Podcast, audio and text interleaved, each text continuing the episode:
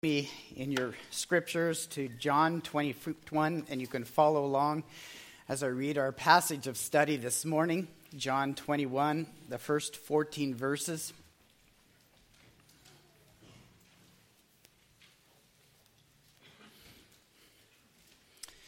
John 21, beginning verse 1. After these things, Jesus manifested himself again to the disciples at the Sea of Tiberias, and he manifested himself in this way. Simon Peter and Thomas called Didymus, and Nathanael of Cana in Galilee, and the sons of Zebedee, and two others of his disciples were together. Simon Peter said to them, I'm going fishing. And they said to him, We will also come with you. They went out and got into the boat, and that night they caught nothing. But when the day was now breaking, Jesus stood on the beach. Yet the disciples did not know that it was Jesus. So Jesus said to them, Children, you do not have any fish, do you? And they answered him, No. And he said to them, Cast the net on the right side of the boat, and you will find a catch. So they cast, and then they were not able to haul it in because of the great number of fish. And therefore, that disciple whom Jesus loved said to Peter, It is the Lord. So when Simon Peter heard that it was the Lord, he put on his outer garment on, for he was stripped for work, and threw himself into the sea. But the other disciples came in the little boat for they were not far from the land, but about 100 yards away, dragging the net full of fish. So when they got out on the land, they saw a charcoal fire already laid, and fish placed on it, and bread. Jesus said to them, Bring some of the fish which you have caught. Simon Peter went up and drew the net to the land, full of large fish, and a 153 were counted. And although they were so many, the net was not torn. Jesus said to them, Come and have breakfast. None of the disciples ventured to question him, Who are you? knowing that it was the Lord. Jesus came and took the bread and gave it to them, the fish likewise. This is now the third time that Jesus was manifested to the disciples after he was raised from the dead. Father, we pray that in this hour where we open up your word and we hear from your spirit, we hear from your written word, that our hearts and our lives may be touched in a way that we are transformed because we came under the authority of your voice to us as your people. We ask that that transformation would make us more like your Son. We pray that that transformation will also give us a passion and a zeal to serve you with greater intensity, greater desire, and greater love for our Savior. I pray that as we speak of these things, as we speak of the Savior, that perhaps some here today that yet do not know Christ will be drawn to him by your hand, Father, as your Spirit opens up the heart, grants faith, and introduces the glory of Christ to that one. And it's our hope that we'll be challenged this morning in how we worship you, how we look at you, how we see you, what we understand of you and how we are prepared to serve you and to speak of you to, before this world. Minister to us, Father, by your Spirit, that we might faithfully minister to others the glory of Christ, the gospel of our Savior. And it's in his name we pray this. Amen. I think we're all familiar with the expression a fish story because a fish story implies that somebody's telling a story that maybe is slightly embellished or exaggerated. I don't do any fishing, so I don't know any fish stories, but one of somebody else's telling. And it was actually Van that shared this story with me about my daughter in law, Dory, who was over at, with her family at Lake Curlew, and she caught a very large fish. And they measured the fish because it was so big, and they cut up the fish and they ate the fish. And they later found out that on Lake Curlew, they keep track of those things and record them, and the record fish, I think, gets a prize or something. No prize here, because it's just a fish story at this point. That size was not recorded, and apparently the size of the fish she caught was bigger than the one that was recorded at the, uh, the lake. So a little disappointment there, but nonetheless, it was a fish story. It's a fish story now. You can imagine what the disciples may have told their children about what happened here on the lake. And it was a similar story to one that we're going to look at earlier in the ministry of Christ and the fellow partnership of the disciples with Jesus Christ. This is about a fish story, but it's about a fish story that is told by the Spirit of God and that was witnessed by the Apostle John and the other apostles. It's a true fish story. One of the points that we have made from our study of John's gospel is he, he's very selective about the miracles and the signs and wonders that Jesus performed, highlighting only those that John found a specific purpose for. The other gospel writers included details of many more uh, miracles than John did. John let us know in chapter 20 and verse 30 that Jesus did many other signs and wonders, as was read to us just a moment ago. And this book is evidence of some of those miracles, the book of John. And John uses those largely to show us the deity of Jesus Christ, that Jesus is the true Son of God. And John makes a point out of those miracles. This is the case with our text this morning and the miracle of the fish story that he tells here, a miracle that Jesus performed also in the early years of his ministry. And we're going to turn back to Luke chapter 5 in just a moment and look at that other earlier fish story. But here in chapter 21 of John, it is considered by most faithful biblical scholars to be an epilogue or kind of an ending to John's gospel. This 21st chapter, they say, is somewhat different. It's written a little bit different. And if we look at the end of chapter 20, the last two verses, that appears to be the conclusion of John's gospel. And then John adds, chapter 21. Because there are different language details in chapter 21, and since John seems to have written a conclusion in those last two verses of the previous chapter, there are some that believe this particular chapter was not written by John and maybe wasn't even written at the time that this gospel was written. In addition, what chapter 21 does so very well is that it provides a very, comp, a very comprehensive or maybe a, a compact view of the instruction given to the apostles as a response to the cross and the resurrection. Now, I'm not one that believes that John did not write this chapter because it appears to me that it is very compatible with the rest of the gospel.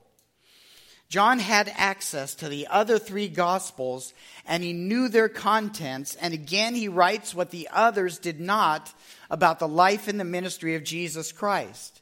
Further, chapter 21 connects the cross, the empty tomb, to the future church age. It truly tells the apostles, after the resurrection, after the cross and the resurrection, it tells the apostles, what now? Or perhaps it answers the question that the apostles have had What now of the gospel? In the verse that we were going to study this morning, John tells his readers that this is the third post resurrection appearance of Jesus Christ to his disciples. He then takes his readers up north to Galilee, where he records a very interesting fishing expedition that becomes a lesson for the church. How do we know that this fishing story in John 21 is a lesson for the church? Well, first, as already stated, John adds this miracle account involving the Lord's disciples as a suitable ending to his gospel. Following the cross, following the empty tomb, following the other two appearances of Christ to his disciples, following the revelation of believing faith to doubting Thomas, and following the stated purpose at the end of chapter 20. The very next thing that John includes is meant then to build upon that truth.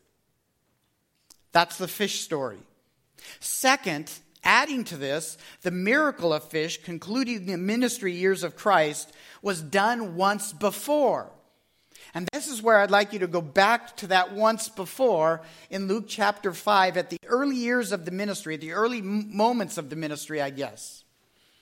Early on in the three year ministry of Christ, a similar fish miracle had been accomplished by Christ. Look at Luke chapter 5 and follow along the first 11 verses of this chapter. Now, it happened that while the crowd was pressing around Jesus and listening to the word of God, he was standing by the lake of Gennesaret which is the lake of the Sea of Galilee, I should say.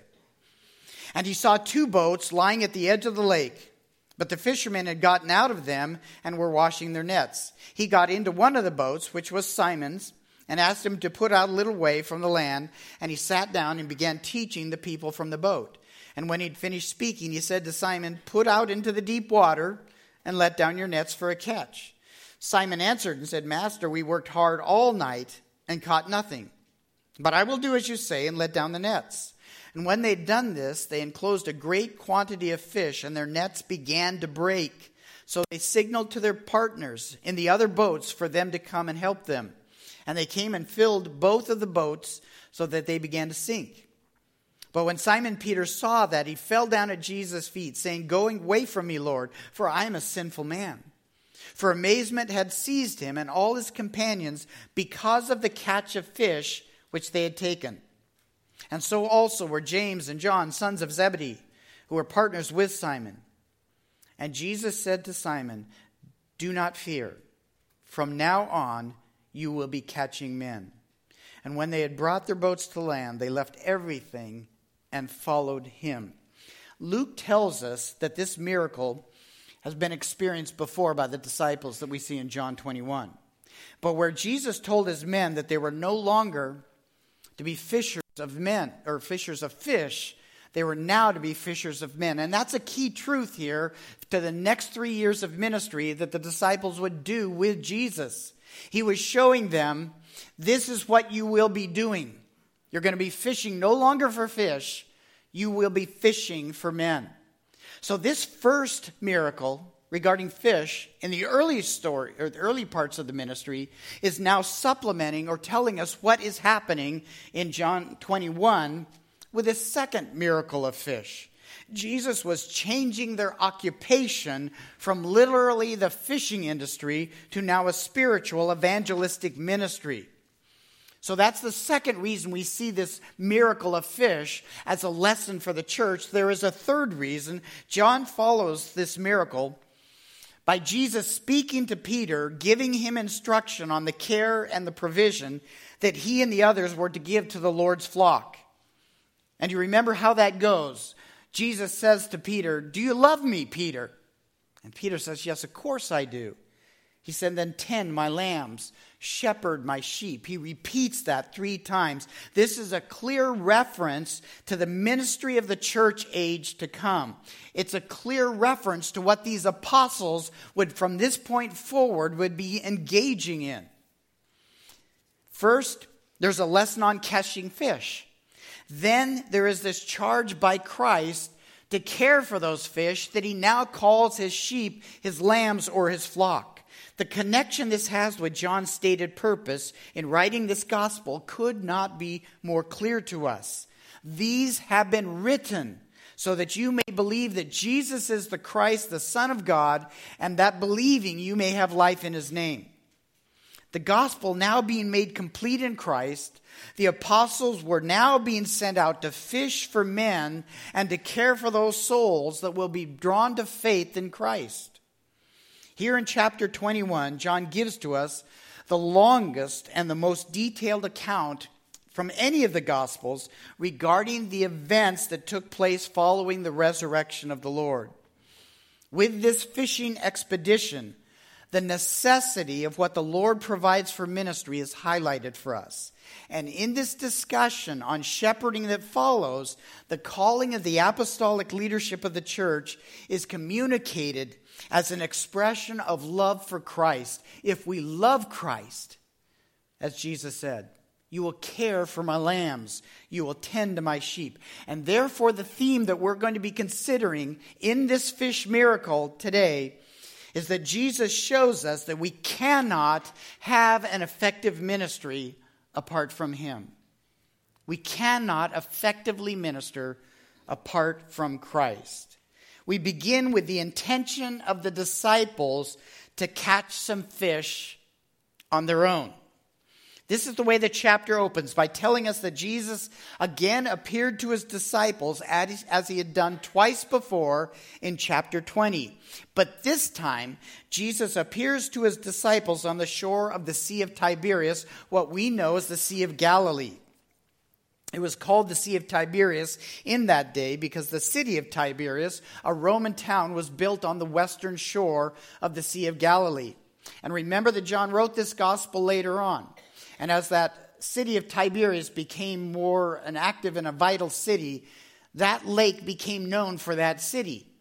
And because John is writing to Jew and Gentile alike with the intention of them believing that read and hear his testimony, He's writing then in a language that they would understand. They know the Sea of Tiberias.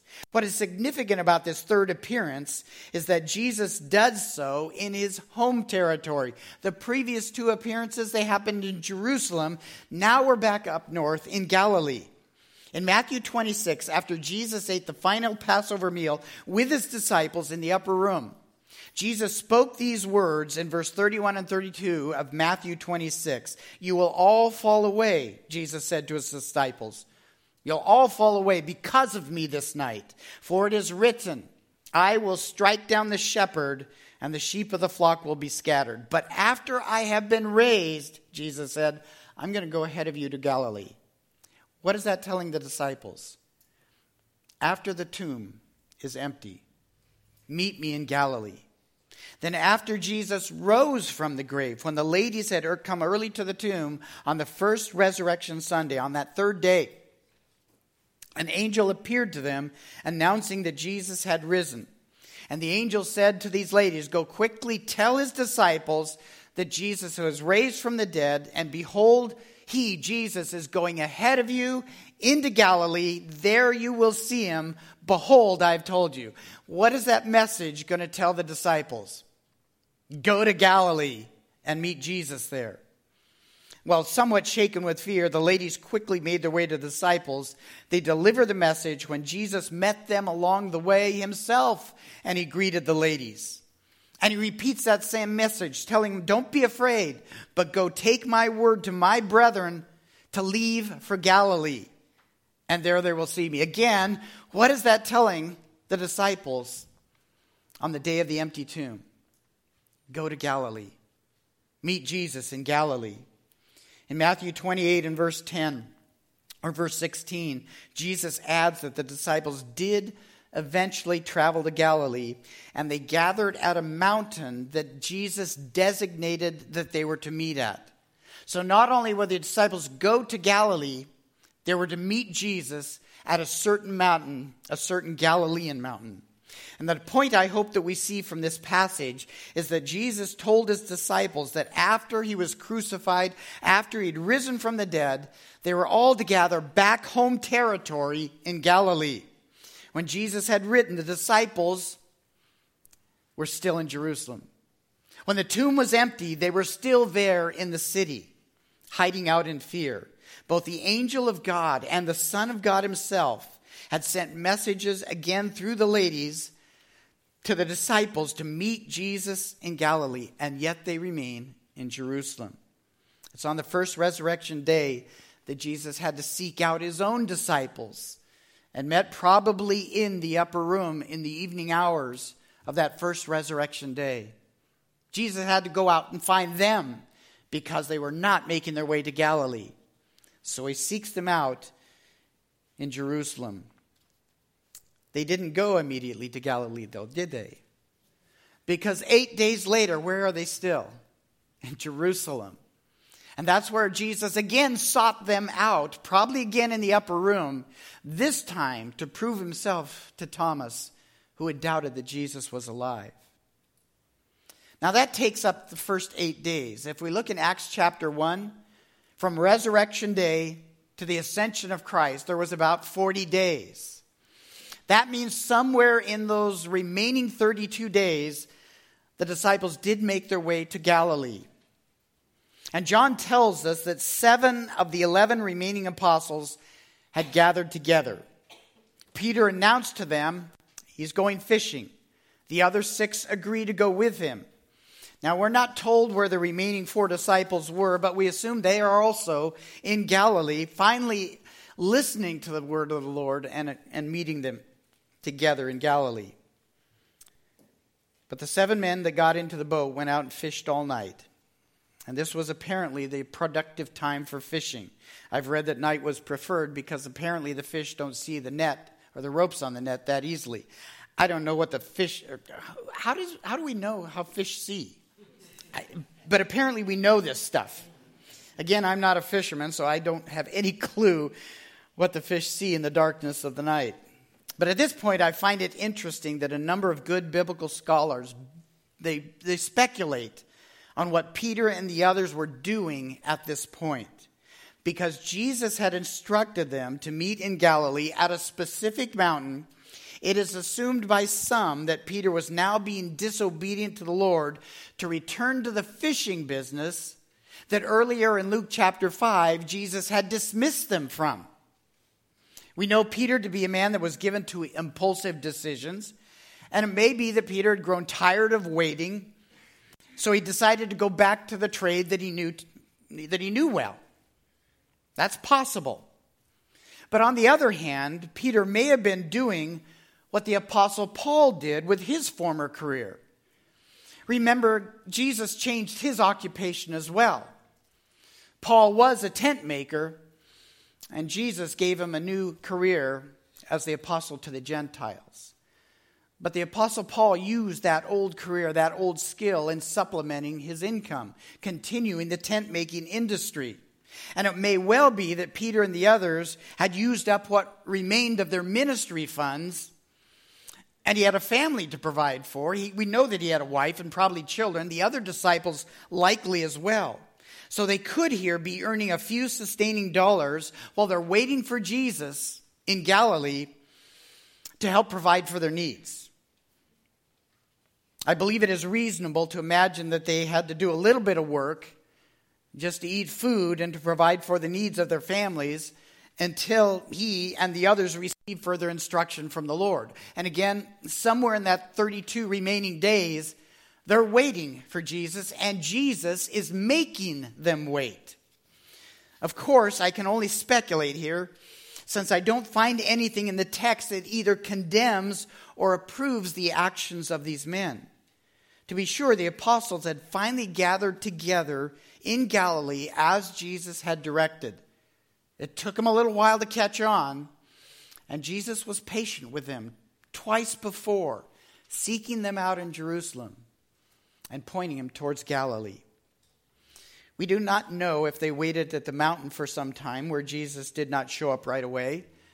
And it could be that the other four were keeping an eye on that mountain. Maybe they were taking turns watching for that mountain when Jesus would show up. It may be true that these seven apostles were acting in disobedience to the Lord to return to the fishing industry and not to be waiting on that designated mountain. But John's account does not tell us so. What we do see is that they'd gathered in Galilee waiting for the Lord. And when Jesus does appear, it seems that Jesus has a divine purpose behind these men fishing.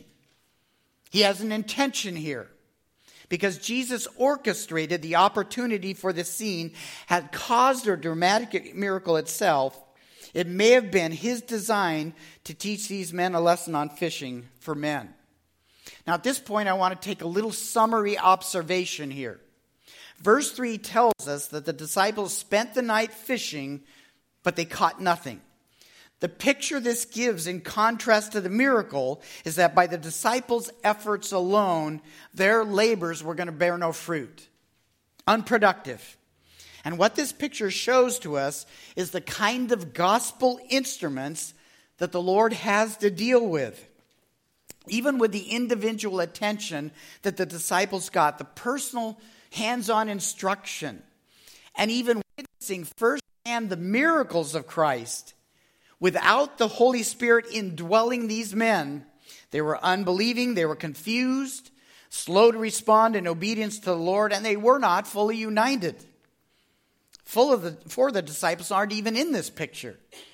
Now, in all fairness, Jesus had told the, wait, the, the 12 to wait for him in Galilee and to meet him at a designated mountain. And I think we can call them the 12 because if we look at Acts chapter 1, even Matthias, who would take the place of Judas, was with them. Within the remaining 32 days that Jesus has spent on the earth, Jesus did come.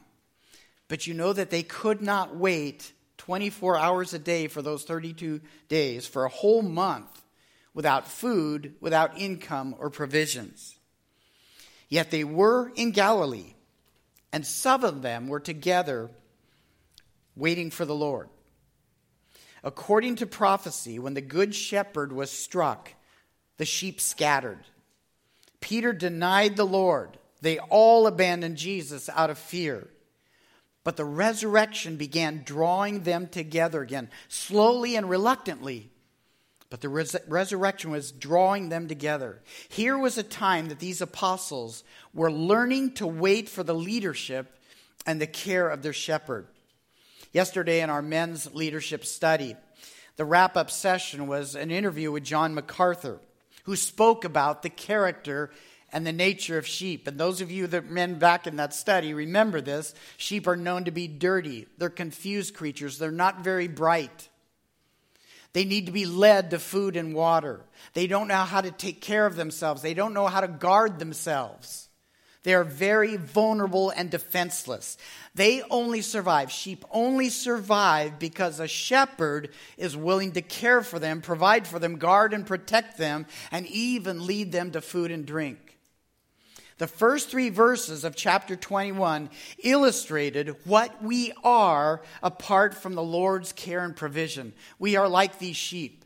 And without the indwelling of the Holy Spirit, we would be just like these disciples confused, slow to believe, scattered abroad, and needing somebody to give them direction and guidance. This is the picture of the disciples in Galilee waiting for the Good Shepherd to come and to guard and protect and guide and to bring nourishment to them. The picture here is that without the residence of the Spirit within us, believers' heart being occupied by the Holy Spirit, there will be uncertainty, confusion, times of unbelief, and we will be powerless to do anything effective for Christ. The view of the apostles shows to us that because of the faith building work of the Spirit of God, these men eventually gathered in Galilee to receive instruction from the Lord. But they were like sheep, waiting for the Lord to come and show them the way of gospel living.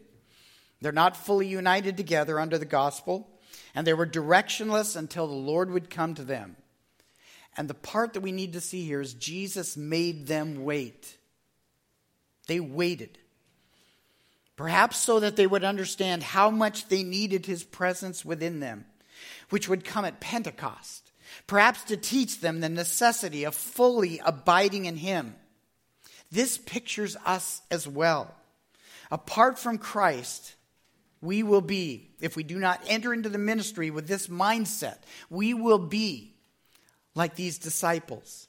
We're going to labor on our own strength and our own wisdom, and we're going to come up with nothing.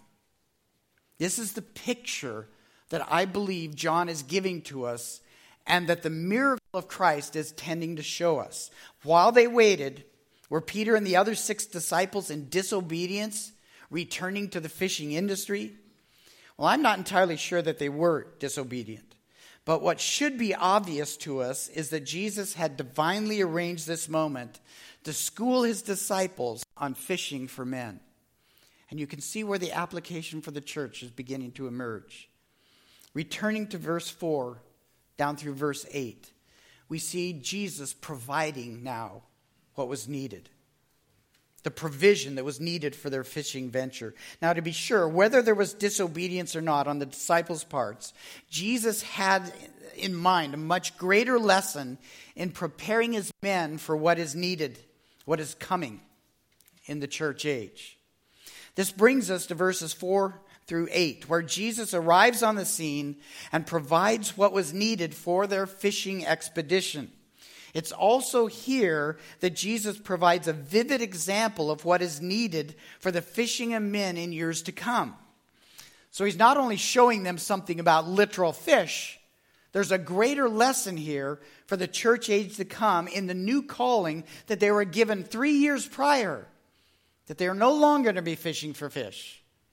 Now they're to be fishing for men. Jesus uses this side venture of the disciples to illustrate what he'd clearly taught them before. It's here that I appreciate the words of James Montgomery Boice. And we're going to bring those up on the screen for you if we can. But James Boice writes on this text saying, Whatever else he was doing, Peter was in Galilee and he was waiting, though obviously filling in the time by fishing.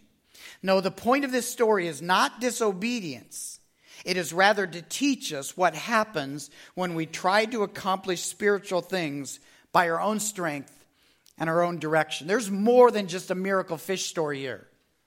There's a lesson that Jesus is telling his disciples in preparation for where their lives are about to take them by virtue of the gospel itself that Christ has just completed with the cross and the empty tomb. Now, in John 15, if you'll just turn a couple pages back in the Gospel of John, while in the upper room, Jesus taught this critical ministry principle in verse 5. John 15, verse 5. I am the vine, he said. You're the branches. He who abides in me and I am him, he bears much fruit. For apart from me, you can do very little. Apart from me, you can make some progress, but not a whole lot. It doesn't say that, does it? Apart from me, you can do what? Nothing. We don't like people telling us that kind of stuff. I can get some things done. I'm not that stupid. But yet we are stupid like sheep.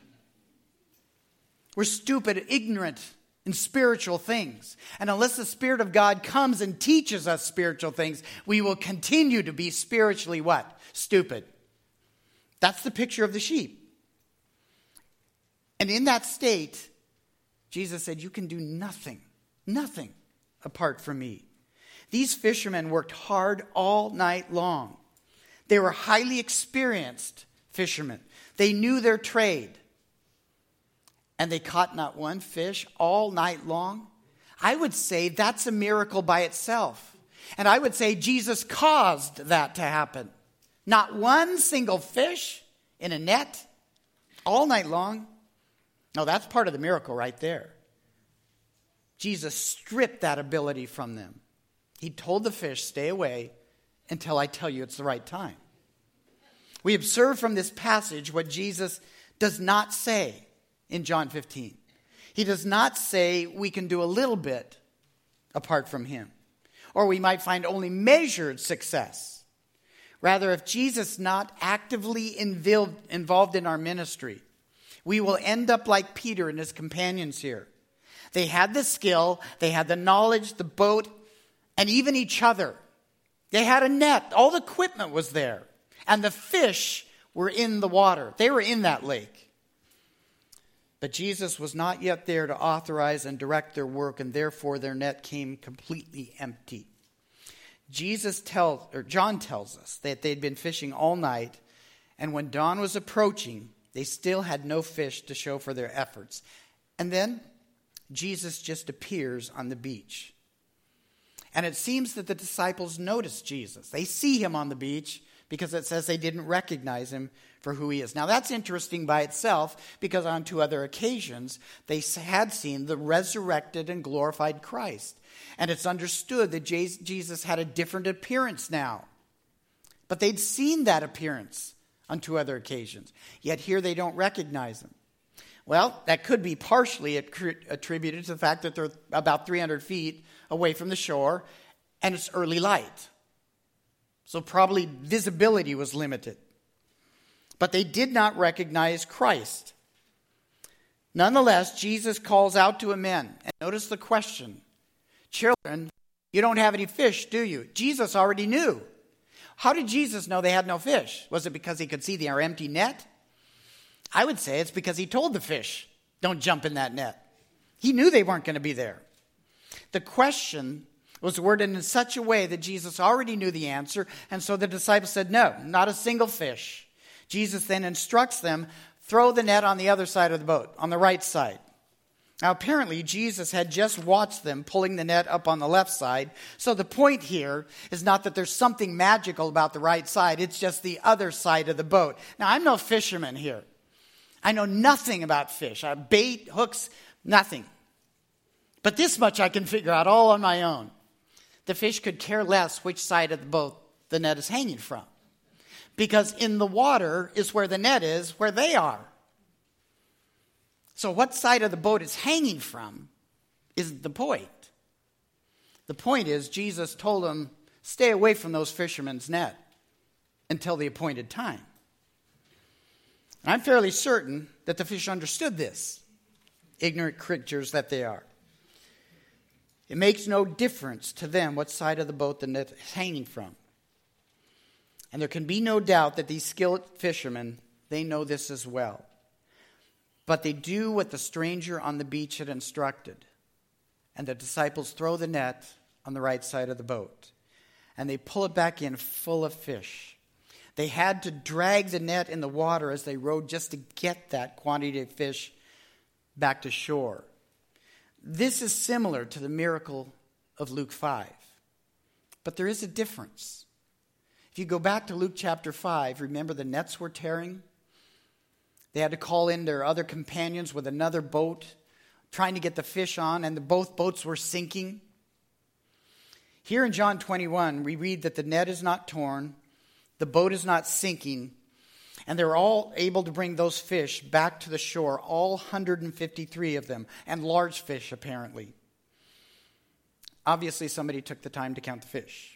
What Jesus was demonstrating by this miracle and in preparation for sending his men out to catch fish of another kind is that on their own efforts, without Christ involved, they can do nothing. But when they abide in Christ and Christ abides in them, they will bear much fruit. And in this case, abiding in Christ meant doing fish catching the way the Lord had told them. It meant obedience to the word of Christ. They caught fish when they did what the Lord asked them to do. Before Jesus showed up, they'd worked all night, had nothing to show for their efforts. Then Jesus gets involved. He tells them how to fish, and they bear much fruit. I think we see the obvious lesson here. Because at that point, John said, This is the Lord. I knew who this is. And Peter immediately understood what he was saying. And Peter's the one that puts on his outer garment and jumps into the sea, we presume, to swim towards Jesus. Now, that's an interesting detail in itself because if we jump in the water, usually we peel our clothes off. But their clothes were already peeled off in fishing. So he puts on his outer garment, jumps in the water, I assume because when he gets to the beach, he doesn't want to be inappropriately dressed. I, I just picture the men out in the boat in a diaper, I guess, but that's, that's just my view. He comes to shore, he's dripping wet with his outer garment on. And that's so like Peter, impulsive. The reactionary disciple, always. Throwing on his outer garment, jumping into the sea, and swimming to Jesus.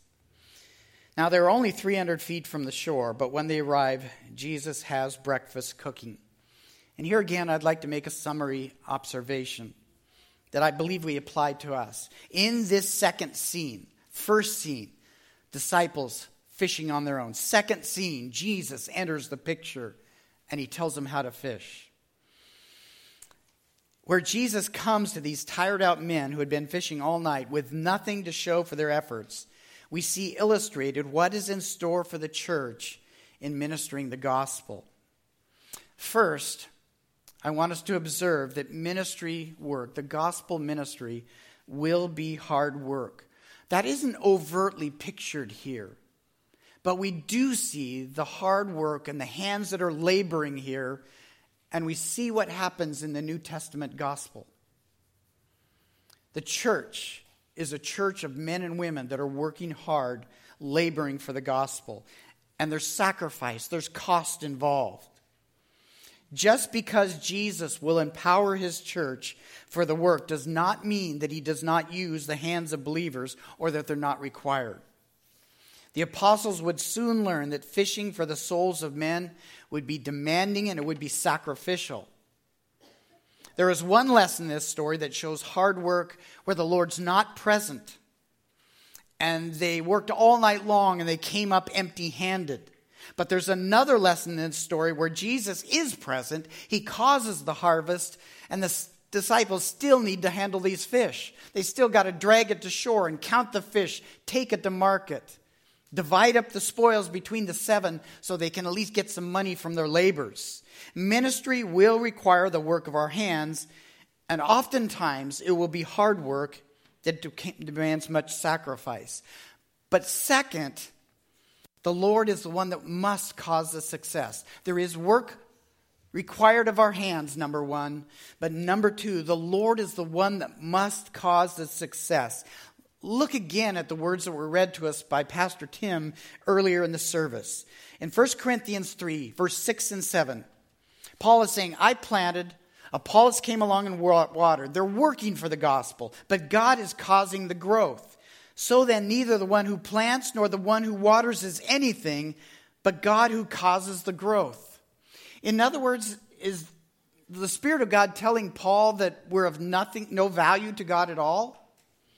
I, Paul, Apollos, we're nothing. No, that's not what it's saying. It's saying we can accomplish nothing.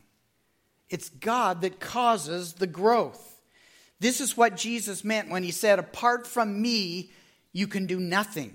The fishing expedition in John 21 illustrates to us the apostles what they understood so vividly. It should teach us our dependence on the Lord in serving his kingdom. But how do we do that? If we want to serve the Lord, it's got to be more than just mechanics, right? We want some success. We want a, a fish full of, or a net full of fish. We want something to come out of the work of our hands. How do we do that? How do we depend on Christ? How, how do we find our work fruitful? Jesus said that when we abide in him and he abides in us, we will bear much fruit. There is a principle here that we must see as servants of Christ. Obedience is essential. Obedience is essential. We must do what he's asked us to do and we have to do it in the way that He's asked us. It's like the example of the miracle of fish. Throw the net on the other side of the boat, and you'll find a harvest. What did the disciples do? They obeyed. They were experienced fishermen. They knew this made no sense to them at all. But they heard the voice of the Master and they responded in obedience. The picture should be clear to us. Obedience is essential. We're not only to do what Christ has called us to do, but we must do it in the way that He's told us to do it. And this means that our attitudes have to be engaged. The fruit of the Spirit has to be present. Galatians 5. We have to do what we do out of love. Because Paul says in 1 Corinthians 13, if we don't do it out of love, we're just noisy people, accomplishing nothing. We not only need to do what Christ has asked us to do, we have to do it in the way that He has directed. We've not been asked as a church to be creative or inventive, simply to abide in Christ and for His words to abide in us. The fishing story in John 21 illustrates the necessity of the church doing gospel ministry as our Lord and our Master has directed. On our own, we're never going to produce a harvest. We're only fruitful as He comes to us and we abide in Him, faithful and obedient to His word. And this brings us to a third part, a third movement in this story. Again, fish are involved. But here we see the Master, Jesus, providing nutrition to his servants through this fishing expedition. If this miracle was intended to be a lesson on gospel fishing for the apostles and for the church to follow, and I believe that it is, then certainly what took place when they gathered together on the beach after that big harvest of fish also has application and meaning. As the seven disciples arrive on the beach, Jesus already has a charcoal fire going with a fish on it, and there's bread there to eat. And the indication from this story is this fire just happened. Notice it's a coal fire. You can't really cook fish on just an open flame, otherwise, you'll scald it. We all know this from barbecuing, right? It's like cooking marshmallows. You need some heat from coals, otherwise, you'll just light the marshmallow on fire. This fire already has a coal base to it, it's ready for cooking. So the implication from the picture is that Jesus has just caused this cooking event to happen, most likely another miracle. But even more important is what Jesus does for his men. Whether by miracle or personal preparation, he feeds his men. He feeds his men. John writes in verse 9 that there's a coal based fire cooking, there's one fish. It's written in the singular. There's also bread on hand. Jesus asked the disciples bring some of their catch, no doubt to add to the fire alongside the one fish, some more so you can feed this small company of now eight people. So not only has Christ provided something, but Jesus is going to make use of what the disciples have just harvested by his enabling power. Peter then wades out into the water where the boat is anchored and begins to drag into that full net of fish. He draws the net to shore, and we assume he brings a few of the fish over to the fire and prepares them for cooking. But there's also accounting that takes place here.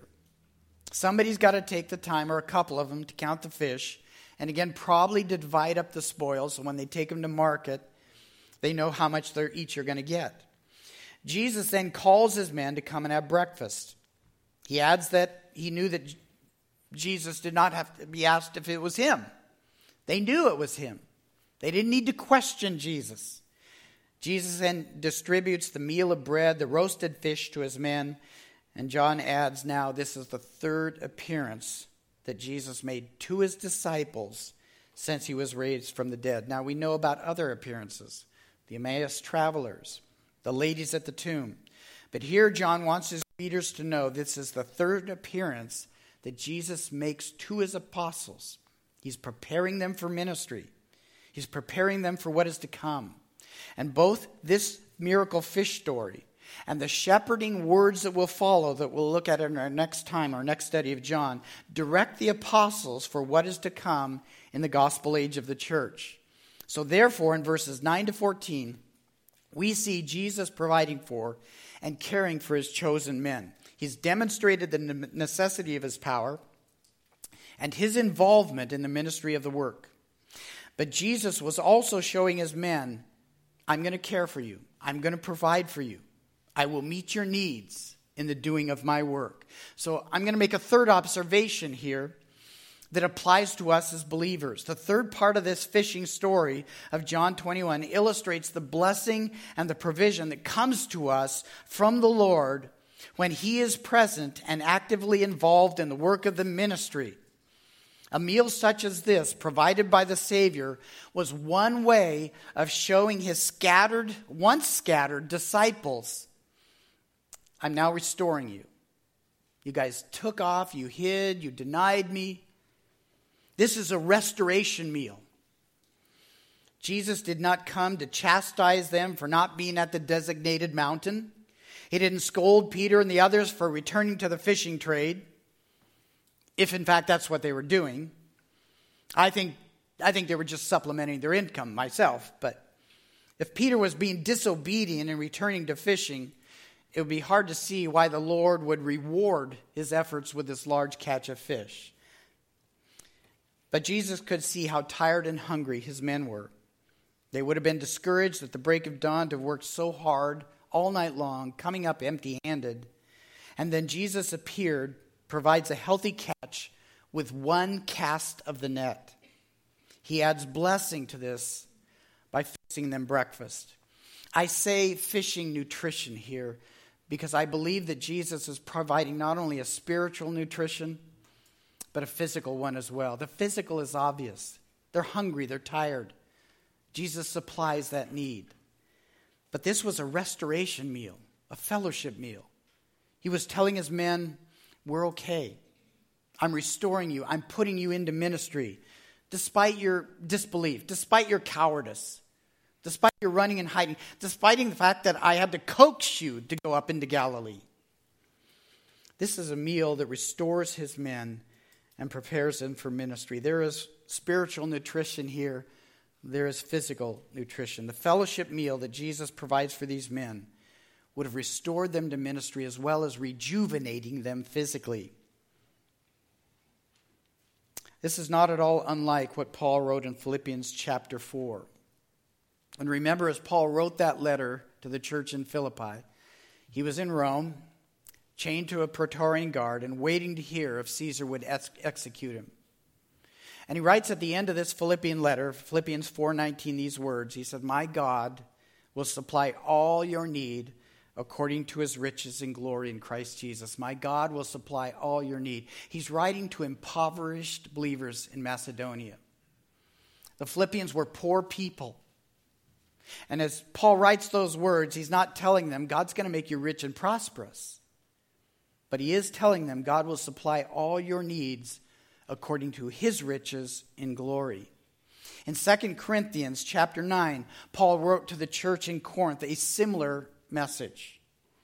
In verses 6 to 8 of 2 Corinthians 9, Paul said, Now this I say, he who sows sparingly will also reap sparingly. He who sows bountifully will also reap bountifully. Each one must do as he has purposed in his heart, not grudgingly or under compulsion, for God loves a cheerful giver. And God is able to make all grace abound to you, so that always having all sufficiency in everything, you may have an abundance for every good deed. In other words, God will take care of us, God will supply what is needed. It doesn't mean that we're going to be without trouble. It doesn't mean we're not going to be emotionally disturbed at times or lacking in resources or short on money. It doesn't mean that God is going to give us everything we want. But it does tell us that God knows what we need and He will give us adequately. He'll take care of His people. The Good Shepherd knows how to care for His flock spiritually and physically. What this miraculous fish story teaches us is not only does the Lord God provide the successful harvest, empowering the ministry so it produces something as we serve Him in obedience to His word, but it reveals His kindness, His compassion to provide us what is needed in this life at the time of our need. I would suppose that very often we don't stop to inventory these blessings or to actually take note every day, time and again, how God cares for our needs, both spiritually and physically. But maybe we ought to. Maybe the end of our day should be a time when we do inventory just how kind and gracious our Good Shepherd is, how He's provided for our needs. And again, it does not mean that we're not going to face trouble in this life. In fact, as we enter into ministry, that's where you begin to know trouble at times because sheep can be difficult. But both the physical nutrition as well as the spiritual, they're provided by our Savior.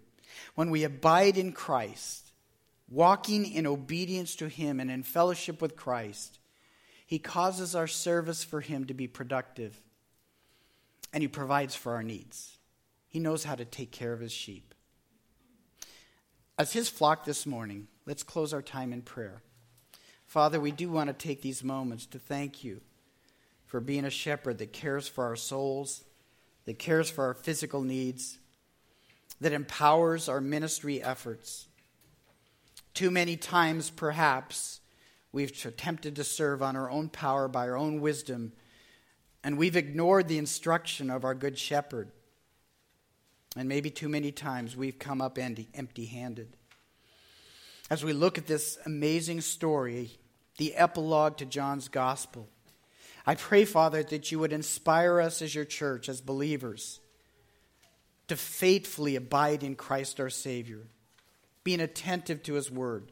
Help us to serve you in the way that you've told us, with the right attitude, with that presence of love. And if we're lacking something, let us, in humility and faith, cry out to you Lord, give me love, give me grace.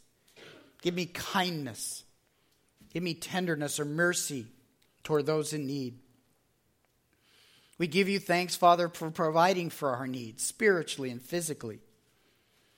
Help us to be more attentive to the many, many blessings, the wave of grace after grace that overflows our lives, that we respond in adoration and thankfulness and worship to you. Thank you for owning us as your sheep. Thank you for being the good shepherd that always provides and cares for us. Thank you for a shepherd that would lay down his life, that we might be forgiven of our sins before a holy God and restored in fellowship, not only for this moment, but restored in fellowship for all eternity. And we give thanks in the name of our Savior, Jesus Christ. Amen.